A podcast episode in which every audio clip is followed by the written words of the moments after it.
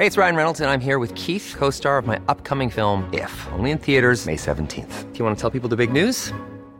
All right, I'll do it. Sign up now and you'll get unlimited for $15 a month and 6 months of Paramount Plus Essential Plan on us. MintMobile.com/switch. Upfront payment of $45 equivalent to $15 per month. Unlimited over 40 gigabytes per month. Face lower speeds. Videos at 480p. Active Mint customers by 531.24 get 6 months of Paramount Plus Essential Plan. Auto renews after 6 months. Offer ends May 31st, 2024. Separate Paramount Plus registration required. Terms and conditions apply if rated PG.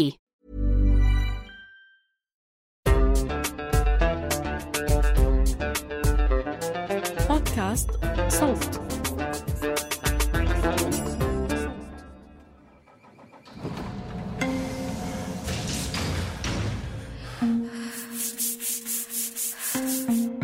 العمل بيجمعنا كبشر، ولكن ظروف عملنا مش وحدة ولا بتتشابه بتفاصيلها رغم تقاطعها من الخارج. ولحتى نفهم علاقتنا بأعمالنا وعلاقة أعمالنا فينا، رح أقدم لكم أنا سليم سلامة الموسم الرابع من بودكاست ما العمل من إنتاج صوت. رح نسمع قصص العاملات والعاملين، المحليين والمهاجرين، على أمل إنه نفهم هالرحلة المعقدة من حياتنا كبشر، بعيداً عن فكرة إننا بنعيش لننتج وبننتج لنستهلك. هالموسم بيحتوي على 3 ثلاثيات، بكل واحدة فيهم بنناقش جوانب مختلفة متعلقة بالعمل. رح نبدأ الثلاثية الأولى عن ومع العاملات والعمال المهاجرين، ويلي حسب غرفة تجارة عمان بيشغلوا مهن بنسب بتوصل ببعض المجالات أضعاف نسب العمال والعاملات الأردنيين والأردنيات.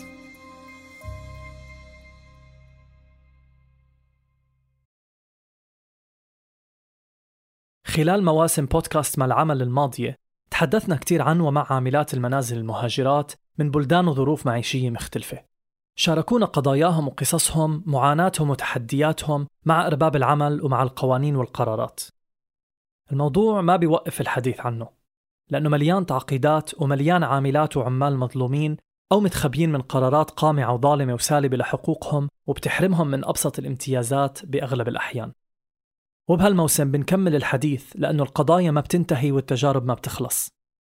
حلقتنا عن عاملات المياومة أو ما يسمى بالعمل الحر المعتمد على الأجر اليومي. اليوم بنسمع لماري من الفلبين، اللي أجرينا المقابلة معها باللغة الإنجليزية والتاغالوجية قبل ما نضيف لها دبلجة باللغة العربية.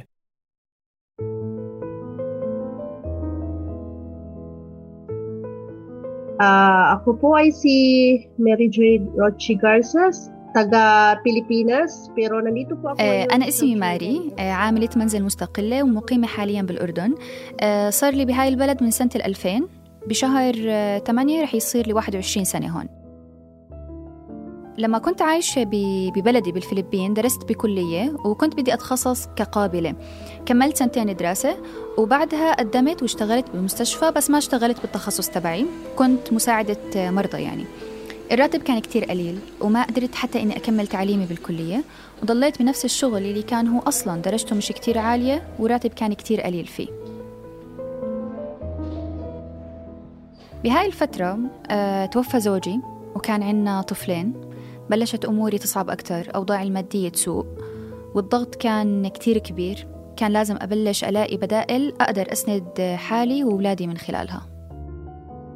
بلشت ماري تبحث عن وسائل مختلفة حتى تحسن فيها وضعها المعيشي، ومثل ما حكت لي بوقتها كان الطلب على عاملات المنازل كبير، كأنه ترند، لكن الأردن ما كان خيار ماري الأول.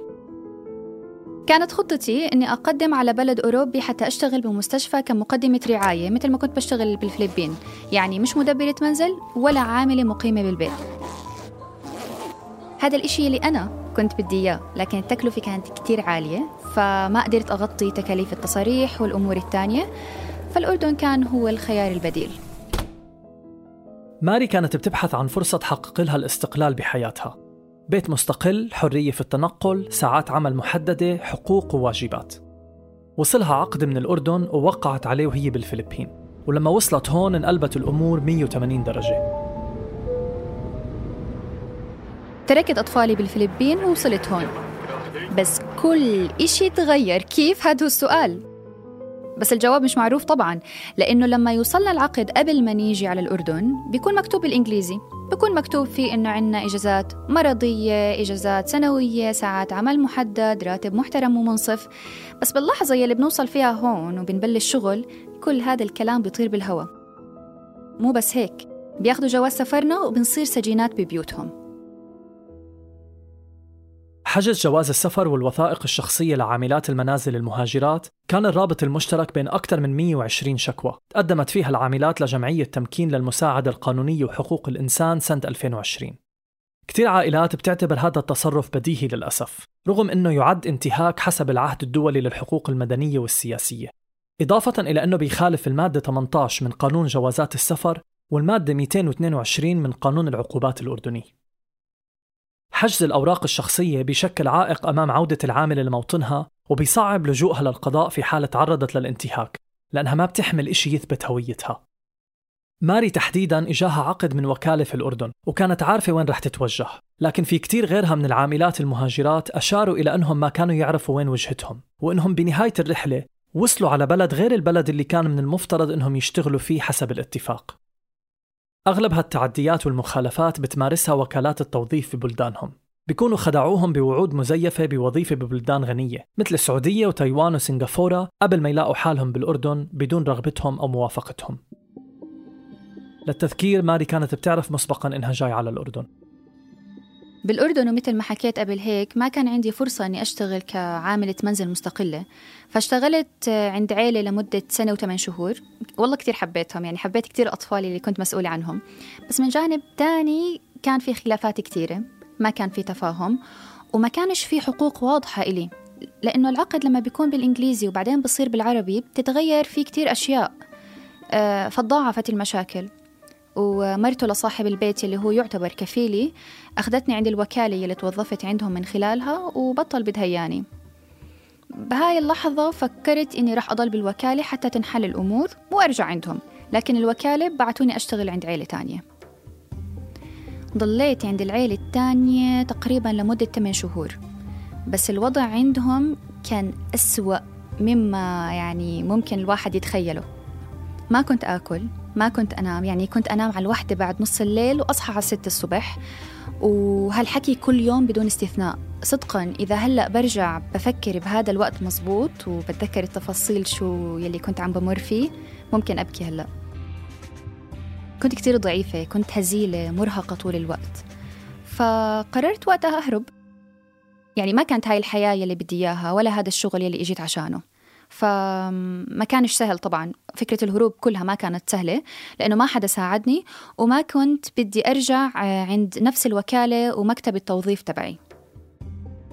وقتها ما كان في خيار تاني قدام ماري إلا أنها تتواصل مع السفارة الفلبينية، وبالفعل توجهت لعندهم وحكت لهم مشكلتها. بوقتها كانت السفارة بتقدم سكن للعاملات المضطهدات لحتى تنحل أمورهم، وإما برجعوا على بلدهم أو بلاقوا عمل بديل بالأردن بعقود حقيقية بيلتزم فيها أرباب العمل. قعدت بالسفارة الفلبينية 2 شهر، وكنت وقتها بدور على كفيل جديد وعمل جديد.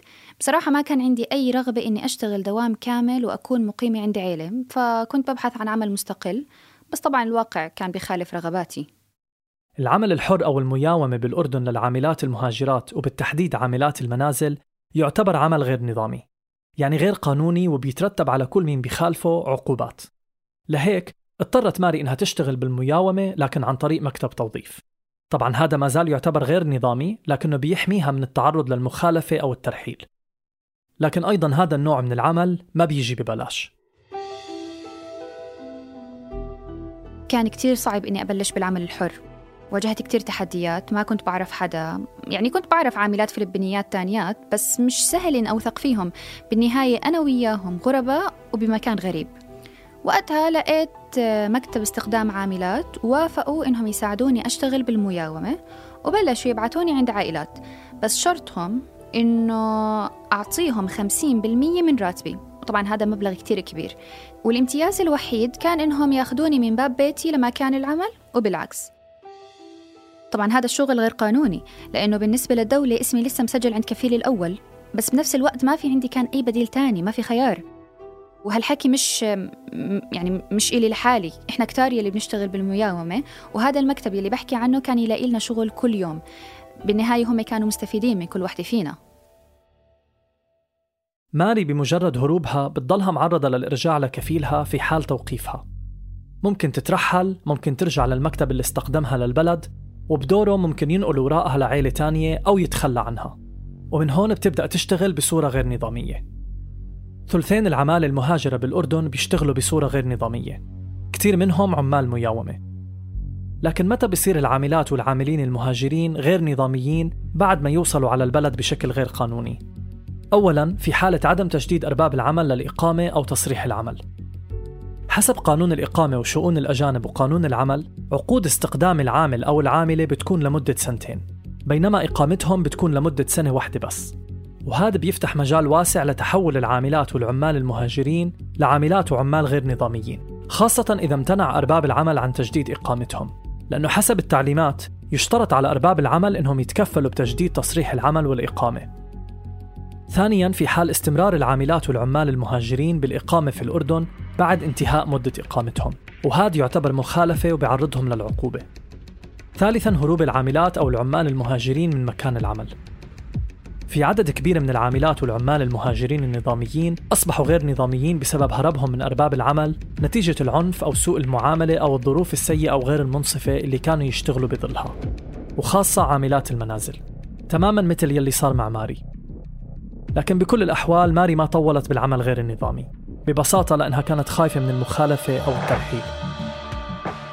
بعد 2 شهر من الشغل غير النظامي عن طريق هالمكتب، واحدة من العاملات يلي كانت بتشتغل معنا خبرتني إنه في فرصة للتقديم على السفارة الفلبينية حتى يساعدوني ألاقي شغل نظامي. وقتها كان الشغل المتاح إما مع الصليب الأحمر أو عند بيوت الدبلوماسيين أو مكاتبهم، وفعلا قدمت الCV تبعتي، الصليب الأحمر قبلوني وبلشت شغل معهم مباشرة. ضليت هناك 2 سنين تقريبا، يعني لحد 2005. بس خلصت معهم، سافرت عشان أزور أطفالي بالفلبين لأول مرة من 5 سنين، وقبل ما أرجع على الأردن كنت ملاقي شغل تاني بس بعيدا عن البيوت والشغل الدائم، لأنه بعد تجربتي الأولى صرت بس أدور على شغل ببيوت ومكاتب الدبلوماسيين، لأنه بس بهاي الحالة بقدر أكون مستقلة ببيت إلي وحياة خاصة فيي.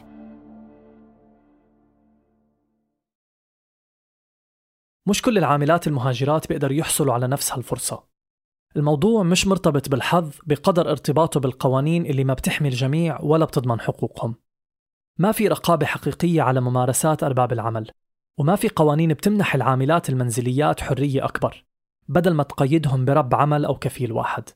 ولأنهم مقيدات بكفيل واحد، بتلجأ بعضهم لأساليب بتلتف على القانون، أساليب بتخليهم عاملات غير نظاميات معرضات للمساءلة رغم حملهم لتصريح العمل. في فئة منهم اللي بتترك رب العمل المسجل على التصريح وبتشتغل عند رب عمل آخر أو أرباب عمل متعددين، وغالباً هدول العاملات ما بيكونوا مدركات لخروجهم من إطار العمل النظامي.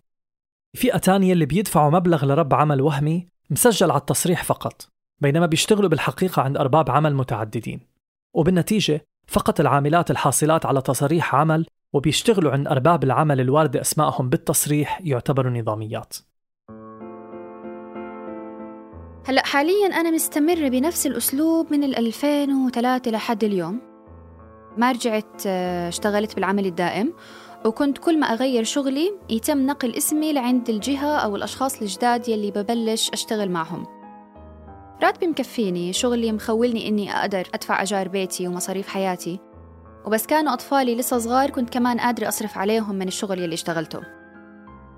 بس بالنهاية الحياة هون كعاملة مهاجرة كتير صعبة، مش بس من ناحية القوانين وحتى من ناحية المجتمع. يعني ببيتي اللي أنا هلأ ساكنة فيه تم الاعتداء علي 2 مرات.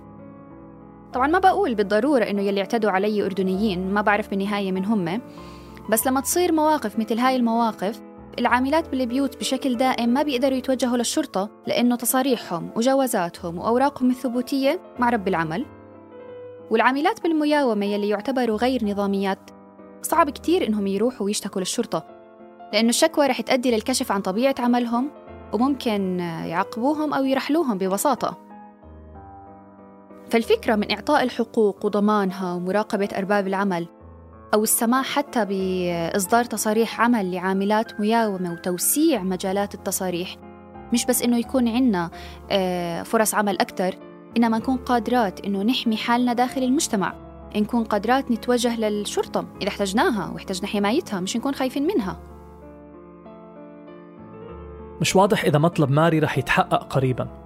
قطاع العاملات المنزليات المهاجرات ما زال مستثنى من شروط إصدار تصريح العمل الحر. في عام 2019 أقر الأردن أسس إصدار تصريح العمل الحر لعمال المياومة من غير الأردنيين، وحددوا في قطاعات الزراعة والإنشاءات بما يشمل عمال البناء وعمال التحميل والتنزيل. وعلى هذا الأساس فالعمل بنظام المياومة في أي مهنة أو قطاع آخر لسه يعتبر مخالفة. أنا هلأ موجودة بمكان عمل مرتاحة فيه، مستقلة ببيت لوحدي، باخد إجازات سنوية، بعطل بنهاية الأسبوع، وبشتغل ساعات عمل محددة، ملتزمة بالقانون وبدفع ضرائب. وكل ما يخلص سنتين العقد، العيلة نفسها يلي بشتغل عندها بتلاقي لي شغل بعيلة تانية، وبتنقل لي أوراقي لعندهم بشكل قانوني، يعني بأمنوني بكل أموري إنها تكون ماشية. وفعلا صار لي على هذا المنوال من 2005. بس هذا الحكي يعني مش للكل، يعني ولا كل العاملات عندهم نفس الفرص اللي أنا عندي إياها. العاملات بشكل دائم بيعانوا مثل ما العاملات غير النظاميات بالمياومة بيعانوا. فالسؤال هون، شو المانع من إنه يكون في قانون شبيه لهالقانون بيحمي العاملة وبيضمن لها حقوقها بسلاسة وراحة والتزام من غير ما تكون سجينة صاحب العمل، ومن دون ما تكون دائما خايفة من المخالفة أو المطاردة؟ مش بس من الشرطة على فكرة، يعني من الناس كمان. أنا مرة كنت بحديقة الطيور بشميساني مع البيبي تبع العيلة اللي بشتغل عندهم، فجأة بلاقي 3 أولاد وبنات مراهقين هجموا علي وعلى الطفل. طلبت منهم يبعدوا وقلت لهم إنه أنا والبيبي جايين هون عشان التباعد الاجتماعي، فهجموا علي وحكوا لي أنت فيروس كورونا، أنتوا يلي جبتوا لنا الفيروس. سكرت تمي وطلعت من الحديقة.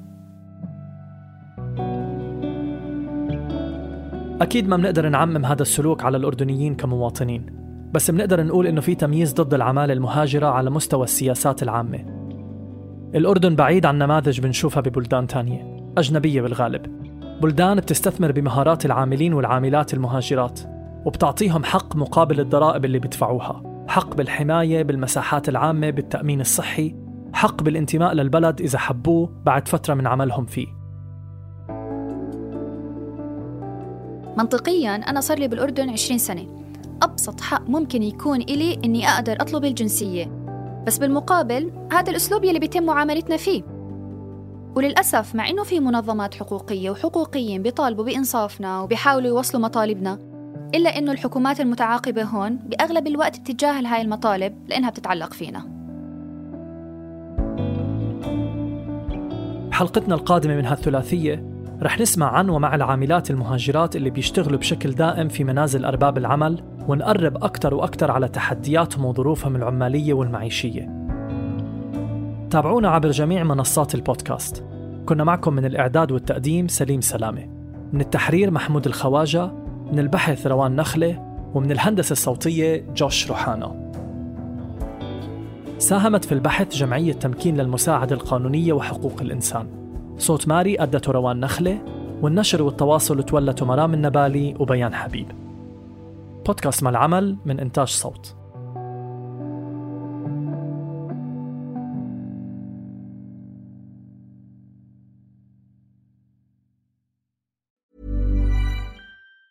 Even on a budget, quality is non-negotiable. That's why Quince is the place to score high-end essentials at 50 to 80% less than similar brands.